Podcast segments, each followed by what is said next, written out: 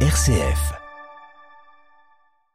Bonjour à tous. Patrice Vergriette, ministre délégué au logement, se rendra à Châlons-Champagne en début d'après-midi. Ce déplacement s'inscrit dans la continuité de la feuille de route logement présentée par la première ministre Elisabeth Borne et de la volonté du gouvernement d'accélérer la production et la rénovation de logements dans une logique de transition écologique et de territorialisation des politiques de l'habitat visant à tenir compte de la diversité des besoins des territoires.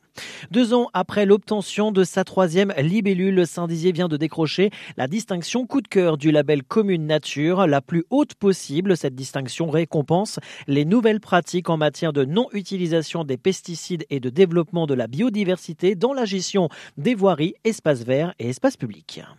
Réunion à Bruxelles des pays européens aujourd'hui et demain. Objectif valider une aide de 50 milliards d'euros pour l'Ukraine et lancer les négociations pour son adhésion à l'Europe. Seulement la Hongrie de Viktor Orban menace de bloquer les décisions clés du sommet. La Commission européenne a pourtant débloqué hier plus de 10 milliards d'euros de fonds de cohésion destinés à la Hongrie. Emmanuel Macron lui appelle les Européens à être au rendez-vous du soutien entier et durable à Kiev.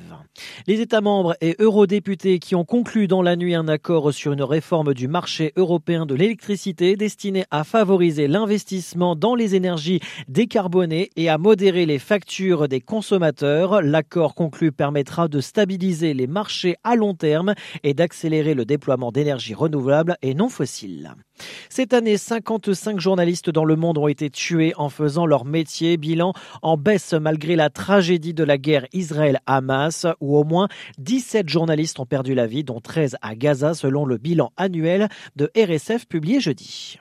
Et enfin, le projet de loi immigration sera soumis à un vote définitif au Parlement mardi s'il passe la veille à l'obstacle de la commission mixte paritaire. C'est ce qu'a annoncé le ministère des Relations avec le Parlement. Dans le même temps, les discussions ont peu avancé sur le projet de loi car le gouvernement s'interroge sur l'ampleur des concessions à apporter à la droite.